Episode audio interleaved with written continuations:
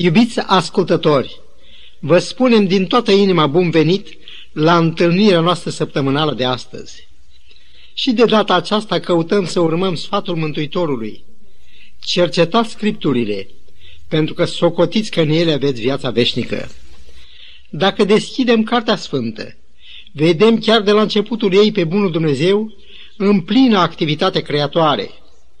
Mâinile Lui au făcut toate minunățiile pe care nu ne mai săturăm ca să le admirăm. Dar cu ce scop a creat Domnul Dumnezeu lumea noastră?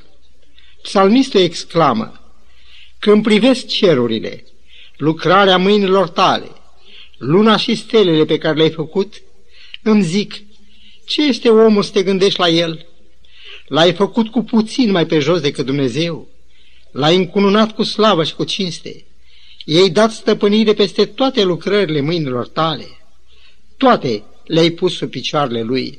Psalmul opt, versetele trei la șase. Cartea Geneza ne oferă un foarte interesant amănunt. Să citim în capitolul doi, începând cu versetul nouăsprezece. Domnul Dumnezeu a făcut din pământ toate fiarele câmpului și toate păsările cerului și le-a adus la om ca să vadă cum are să le numească. Și omul a pus nume tuturor vitelor, păsărilor cerurilor și tuturor fiarelor câmpului. Și versetul douăzeci continuă: dar pentru om nu s-a găsit niciun ajutor care să-i se potrivească. Am citit în adins pasajul acesta pentru că el pune în lumină într-un chip cum nu se poate mai cuprinzător nevoia unei familii. În emisiunea noastră de astăzi vrem să vorbim despre familie. Frumusețile negrăite ale Edenului și toată gingășia florilor și bogăția de roade plăcute la vedere și atât de bune de mâncat nu puteau face față nevoii de un tovarăș de viață atât de puternic simțită de om. Însuși Dumnezeu a zis: nu este bine ca omul să fie singur, am să-i fac un ajutor potrivit pentru el. Și astfel Domnul a creat femeia. Cuvântul Scripturii spune că Dumnezeu a creat pe om din țărâna pământului. Femeia însă n-a mai fost făcută din țărâna pământului. El a creat-o luând o parte din trupul omului. Dacă păstrăm în minte amănuntul acesta, nu ne e greu să înțelegem că cei doi sunt una. Căsătoria, căci așa se numește acest așezământ întemeiat de Dumnezeu, nu este doar un contract, o învoială între părți. Adam declară despre Eva: iată în sfârșit pe aceea care este os din oasele mele și carne din carnea mea. Putea fi oare întemeiată familia pe o bază mai temeinică decât aceasta? Dacă citim acest început de istorie umană, nu este necesar să demonstrăm, așa cum am amintit deja, că cei doi sunt una, căci aparțin unui singur trup. De altminteri și termenii ebraici pentru bărbați și femei derivă dintr-o singură rădăcină. Pentru bărbat avem cuvântul iș și pentru femeie ișa. Cunoscând această explicație, înțelegem de ce omul a zis: ea se va numi femeie, pentru că a fost luată din om. Din citirea culoare aminte a raportului Scripturii privitor la fațele omului, putem desprinde câteva învățături foarte prețioase. Să citim în scopul acesta în Geneza unu cu douăzeci și șapte. Dumnezeu a făcut pe om după chipul său, l-a făcut după chipul lui Dumnezeu, parte bărbătească și parte femeiască i-a făcut. Ce însemnează l-a făcut după chipul lui Dumnezeu? Vă rog să notați că stă scris a făcut pe om și precizarea după chipul lui Dumnezeu. În aceste două fragmente se vorbește despre om și se menționează l-a făcut. Vorbirea este la singular, ca și când ar fi vorba despre o singură persoană. Totuși, versetul citat se încheie cu cuvintele parte bărbătească și parte femeiască i-a făcut. Desigur, gândul acesta duce la ideea de un singur trup. Într-adevăr, Domnul a plănuit ca cei doi să fie una. În Efeseni cinci cu douăzeci și nouă, Pavel spune: căci nimeni nu și-a urât vreodată trupul lui, ci îl îngrijește cu drag, ca și Hristos biserica. Versetul acesta este o concluzie la versetul anterior care spune: Tot așa trebuie să-și iubească bărbații nevestele, ca pe trupurile lor. Cine își iubește nevasta, se iubește pe sine. Am încheiat citatul. Dar un înțeles și mai adânc se desprinde din cuvintele l-a făcut după chipul lui Dumnezeu. Expresia chipul lui Dumnezeu este o formă de singular. Să citim și versetul douăzeci și șase din capitolul unu. Apoi Dumnezeu a zis, iar o formă de singular, să facem om după chipul nostru, după asemănarea noastră, formă de plural. Aceasta este o clară referire la Tatăl, Fiul și Duhul Sfânt. Domnul Hristos a spus, eu și Tatăl una suntem. Ioan zece cu versetul treizeci. Dumnezeirea este un model, o ilustrare a gradului de unire care trebuie să existe între soț și soție. Mântuitorul vorbește astfel despre căsătorie. Așa că nu mai sunt doi, ci un singur trup. Deci ce a împreunat Dumnezeu, omul să nu despartă. Așadar, căsătoria este o creație, un act al lui Dumnezeu. Omul este somat să nu lucreze împotriva ceea ce a făcut Dumnezeu. Scripturile merg până acolo încât ne spun că o nevastă pricepută este un dar de la Domnul. În cartea Genezei ni se istorisește că Abraham a trimis pe cel mai devotat slujitor al lui să aducă o soție unicului său fiu. Pentru a-l încuraja în greaua misiune încredințată, patriarhul îi spune, Domnul Dumnezeu cerului va trimite pe îngerul său înaintea ta. E vrednic de notat că acel serv credincios este el însuși frământat de gândul de a-și împlini lucrarea pentru care fusese trimis.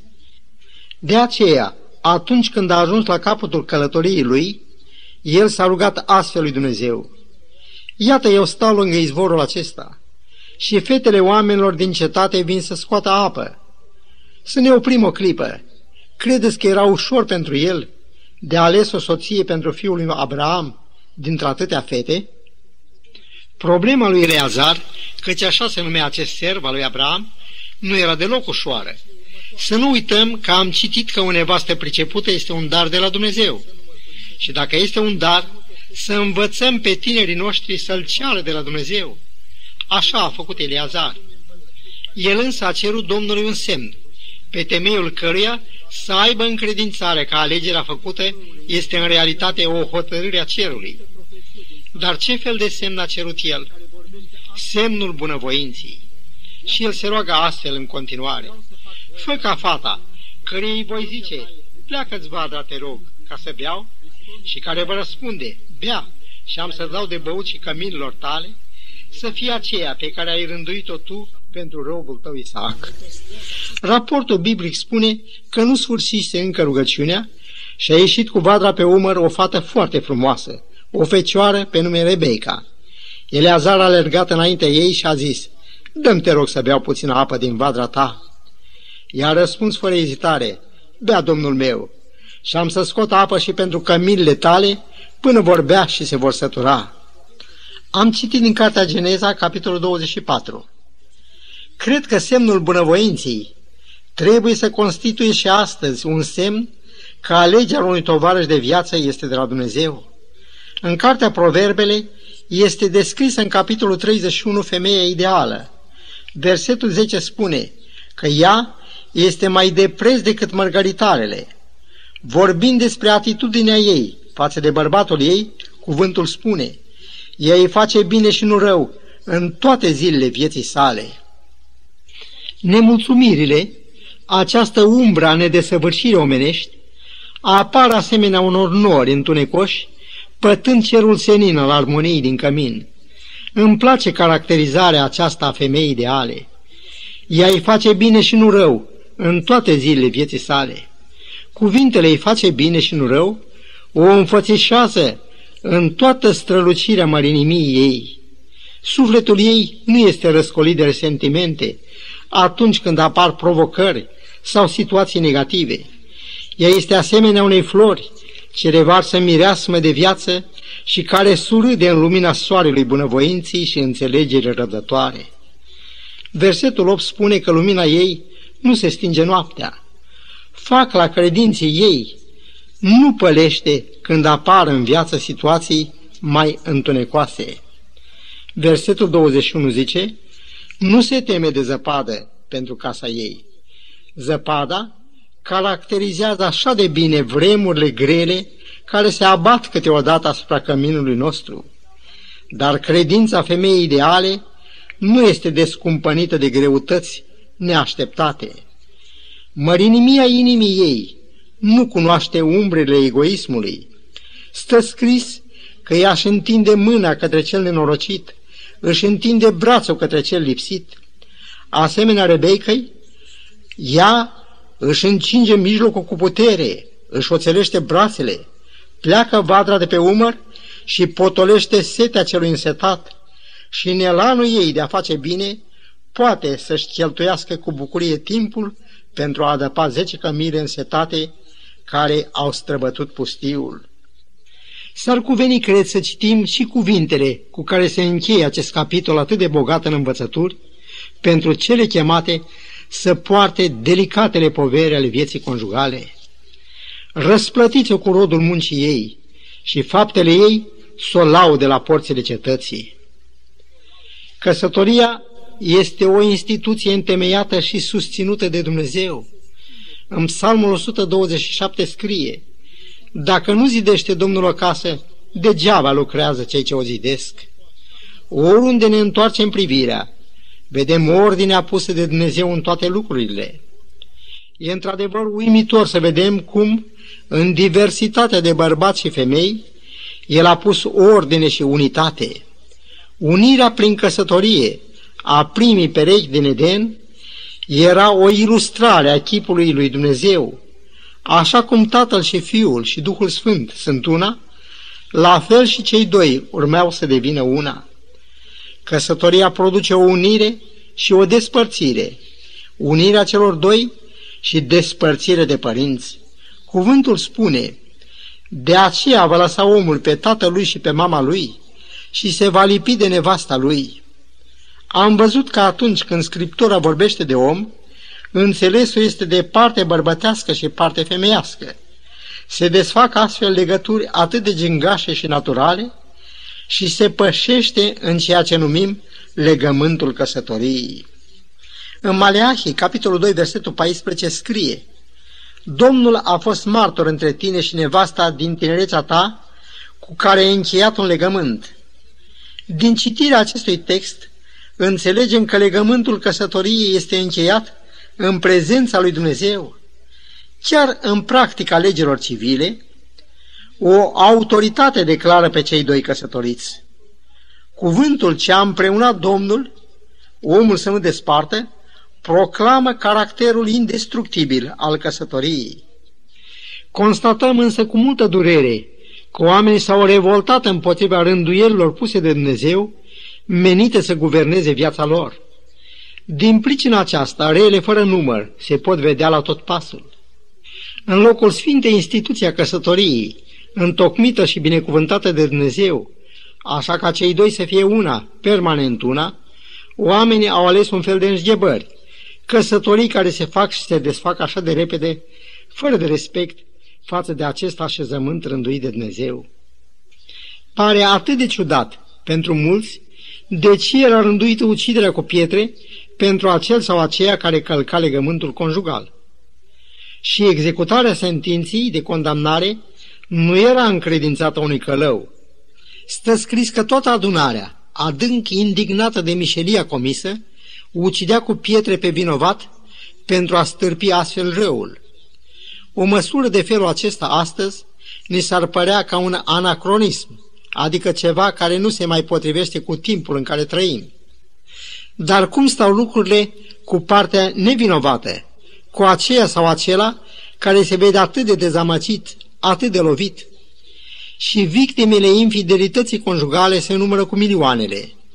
Societatea care a încercat să fie blândă, să pozeze ca înțelegătoare, este ea însăși lovită cu pietre. Rele și boli fără de număr și fără de leac au devenit o plagă pentru lumea în care trăim. Astăzi nu mai există pedeapsa cu moartea pentru asemenea păcate, dar există totuși o amenințare, cu pedeapsa cu moartea pentru cei ce sfidează regulile morale.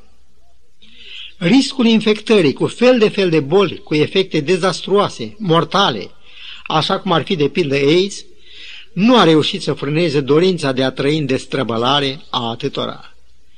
Cât de pline de învățătură sunt cuvintele Scripturii, pe care unii le nesocotesc, le calcă cu atâta ușurință. Să ascultăm câteva sfaturi în privința aceasta, pe care Cartea Proverbele, capitolul unu, le redă sub forma strigării înțelepciunii. Citez de la versetul douăzeci. Înțelepciunea strigă pe ulițe, strigă unde e zarva mai mare. Până când veți iubi prostia? Până când vor urâ nebunii știința?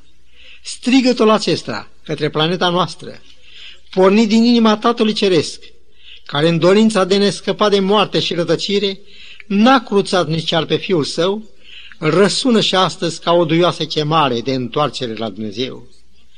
Și strigarea, îngrijorata strigare continuă. Citesc de la versetul douăzeci și patru în continuare.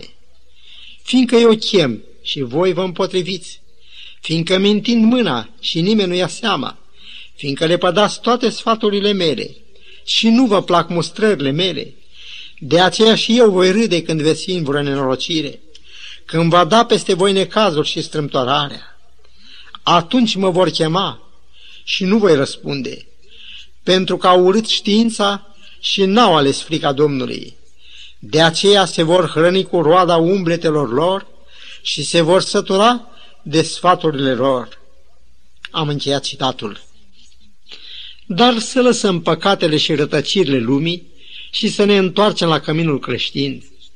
Aici vom afla cărări înguste, dar ele duc la viață.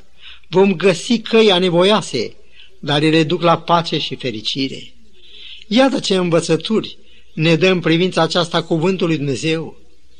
Supuneți-vă unii altora în frica lui Hristos. Nevestelor, fiți supuse bărbaților voștri ca Domnului. Și după cum biserica este supusă lui Hristos, tot așa și nevestele să fie supuse bărbaților lor în toate lucrurile. Efeseni cinci, versetele douăzeci și unu la douăzeci și patru. Ascultarea urmărește triumful binelui și armoniei. Ea nu este o înjosire, ci este singura cale prin care se poate lucra cu succes. Cred că cea mai frumoasă ilustrare a principiului ascultării o găsim în Dumnezeire. Tatăl, Fiul și Duhul Sfânt sunt una. Și totuși despre Domnul Hristos citim că s-a dezbrăcat pe sine însuși și a luat un chip de rob făcându-se asemenea oamenilor. S-a smerit și s-a făcut ascultător până la moarte și încă moarte de cruce. În tot timpul viețuirii de pe pământ s-a lăsat condus de Duhul Sfânt. În Ioan, capitolul cinci, versetul treizeci, el declară: Eu nu pot face nimic de la mine însumi, pentru că nu caut să fac voia mea, ci voia Tatălui care m-a trimis. Și același lucru îl găsim despre Duhul Sfânt. Căci El nu va vorbi de la El, El mă va proslăvi pentru că va lua din ce este al meu și vă va descoperi. Ioan, capitolul șaisprezece, versetele treisprezece și paisprezece. Ce pilde de ascultare! Hristos, prin care au fost făcute toate lucrurile, se supune Duhului Sfânt. Iar Duhul Sfânt, Cel care a inspirat pe proroci pentru a scrie Sfintele Scripturi, recunoaște desăvârșita lucrare de mântuire săvârșită de Hristos Domnul. El îl proslăvește și ne-l înfățișează ca Domn și Mântuitor. În lumina acestor mărețe pilde, cuvintele supuneți-vă unii altora în frica lui Hristos le privim ca un mijloc de proslăvire a lui Dumnezeu și ca o cale de înaintare a lucrării Lui. Domnul Iisus, exemplul nostru în toate, nu numai că s-a făcut ascultător, ci a luat și un chip de rob. Prin aceasta, El ne-a ilustrat cât de adâncă trebuie să fie supunerea acelor rânduiți să calce pe urmele Lui. Dar să revenim la învățătura din Epistola către Efeseni. Să citim versetul douăzeci și cinci din capitolul cinci. Bărbaților, iubiți-vă nevestele cum a iubit și Hristos biserica, și s-a dat pe sine pentru ea. Dacă nevestelor li se cere supunere, bărbaților li se cere spirit de jertfă, până la totală tăgăduire de sine. am citit o istorisire mișcătoare care a avut loc în vremea năvălirilor turcilor. În drumul lor, aceștia au surprins pe un om care lucra la câmp împreună cu nevasta lui. Fiind o femeie foarte frumoasă, turcii au prins-o și au dus-o sultanului. Sărmanul nostru om nu putea să sufere dispărțirea și atunci s-a dus la sultan și a zis: „Știu că nu mai pot primi înapoi nevasta, căci măria ta faci tot ce vrei. Rogu-te, primește-mă și pe mine ca rob, ca să pot să trăiesc măcar în preajma ei." Uimit de dragoste atât de adâncă, sultanul a hotărât să le dea drumul la amândoi. Îmi place să cred că femeia aceasta, în urma celor întâmplate, n-a pus niciodată în discuție supunerea ei, care izvora din dragostea ei pentru el. Dacă atât soțul cât și soția ar privi la meritele celuilalt, cred că n-ar mai fi deloc greu ca unul să se supună, iar celălalt să fie gata să se jertfească de dragul acelia primită în dar de la Dumnezeu. N-aș putea să închei studiul nostru de azi, din nesecatul izvor de lumină al Sfintelor Scripturi, fără a face un călduros apel la inimile dumneavoastră. În aceste momente solemne, nu vreau să vorbesc de la mine, de aceea îngăduiți-mi să iau din cuvintele pe care Duhul Sfânt le-a transmis prin inspirația Apostolului Pavel. Citesc: „Astfel dar, ca niște aleși a lui Dumnezeu sfinți și prea iubiți, îmbrăcați-vă cu o inimă plină de îndurare, cu bunătate, cu smerenie, cu blândețe, cu îndelungă răbdare. Îngăduiți-vă unii pe alții și dacă unul are pricină să se plângă de altul, iertați-vă unul pe altul, cum va ierta Hristos, așa iertați-vă și voi. Dar mai pe sus de toate acestea, îmbrăcați-vă cu dragostea, care este legătura desăvârșirii.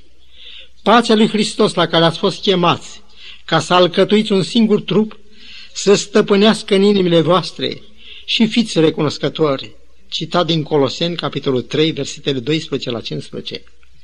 Scumpii mei prieteni, și Dumnezeu și oamenii au ochii ațintiți asupra voastră, asupra familiei voastre. Este dragostea voastră la înălțimea așteptărilor lui Dumnezeu? Faceți voi tot ce e în puterea voastră pentru a face fericit căminul pe care vi l-a dat Dumnezeu? Să nu ne despărțim înainte de a ne ruga împreună. Părinte Ceresc, în fața atâtor primejdii care pândesc pașii noștri, dorim să alergăm la Tine și la sprijinul Tău. Te rugăm să binecuvântezi legământul nostru de viață, încheiat înaintea Ta, și să torne în inima fiecăruia din noi dragoste pentru Tine și dragoste pentru toți aceia pe care ne-ai dăruit. Toate acestea Te-am rugat în numele Domnului nostru Iisus Hristos. Amin.